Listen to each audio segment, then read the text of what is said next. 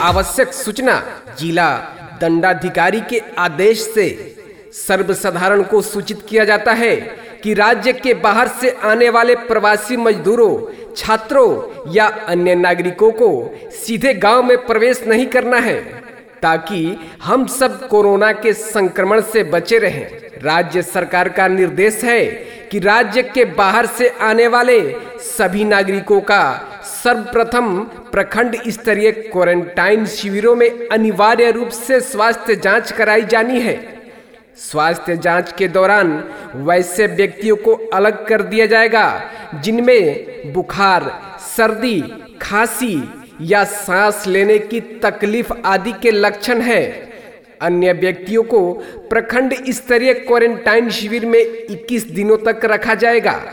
यह कार्रवाई सभी की सुरक्षा हेतु की जा रही है। अतः हम सब आपके सहयोग के आकांक्षी हैं। सजग रहे, सुरक्षित रहें। जिला दंडाधिकारी का ये आदेश मोहिनी पंचायत की मुखिया सविता देवी एवं शिवम रिकॉर्डिंग स्टूडियो विक्रमगंज द्वारा जनहित में प्रचारित एवं प्रसारित किया जा रहा है। याद रखें दोस्तों, कोरोना नामक महामारी को हराने के लिए आपका सहयोग, आपका धैर्य और सामाजिक दूरी ही एकमात्र विकल्प है। अतः दंडाधिकारी के आदेशों का पूर्णतः पालन करें, धैर्य रखें, सतर्क रहें। धन्यवाद।